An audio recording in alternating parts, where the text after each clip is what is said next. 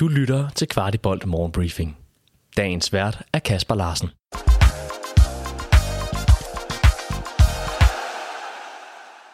Nu kun tre dage fra vores allesammens FC København igen skal i kamp, og dermed blev det torsdag den 16. februar. Vores direktør Jakob Lausen har givet et længere interview til Dont.dk, hvor han blandt andet fortæller, at parken i 2023 har budgetteret med 1 million gæster. Det vil gøre det vores hjemmebane til en top 5 seværdighed i København. Han fortæller yderligere til mediet, at FC København næppe nogensinde har haft en strategiplan, der er så stærkt forankret hele vejen oppe fra ejerkreds og ned til medarbejdere. For mig, der kommer både i parken og på tieren, kan man sagtens fornemme, at det ikke blot er ord. Og her på Kvartibold tror vi, at der kan komme, det, at der kommer kvindefodbold til, vil være med til at løfte det hele endnu mere og tegne billedet af et samlet København.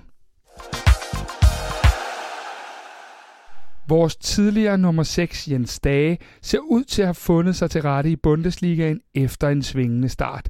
Stage roses til skyerne, og den tyske avis Kicker kalder ham uigenkendelig.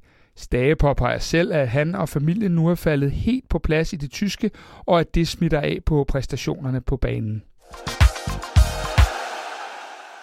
Og netop Jens Dage har været ude og kommentere på, at den tjekkiske landsholdsspiller Jakub Jankto forleden valgte at stå frem som homoseksuel.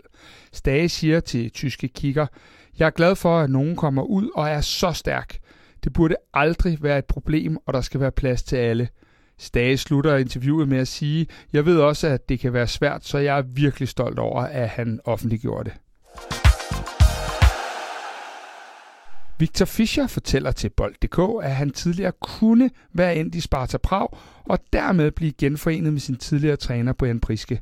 Fischer forklarer, at trygheden måske kunne have været rigtig god, men at timingen oven på hans skade ikke føltes rigtig, og han på det tidspunkt gerne ville give det en chance mere i Antwerpen. Fischer havnede i dette vindue som bekendt i AK Stockholm. Kvartibolt lavede for nyligt et længere interview med netop Fischer, som du finder både på podcast og YouTube.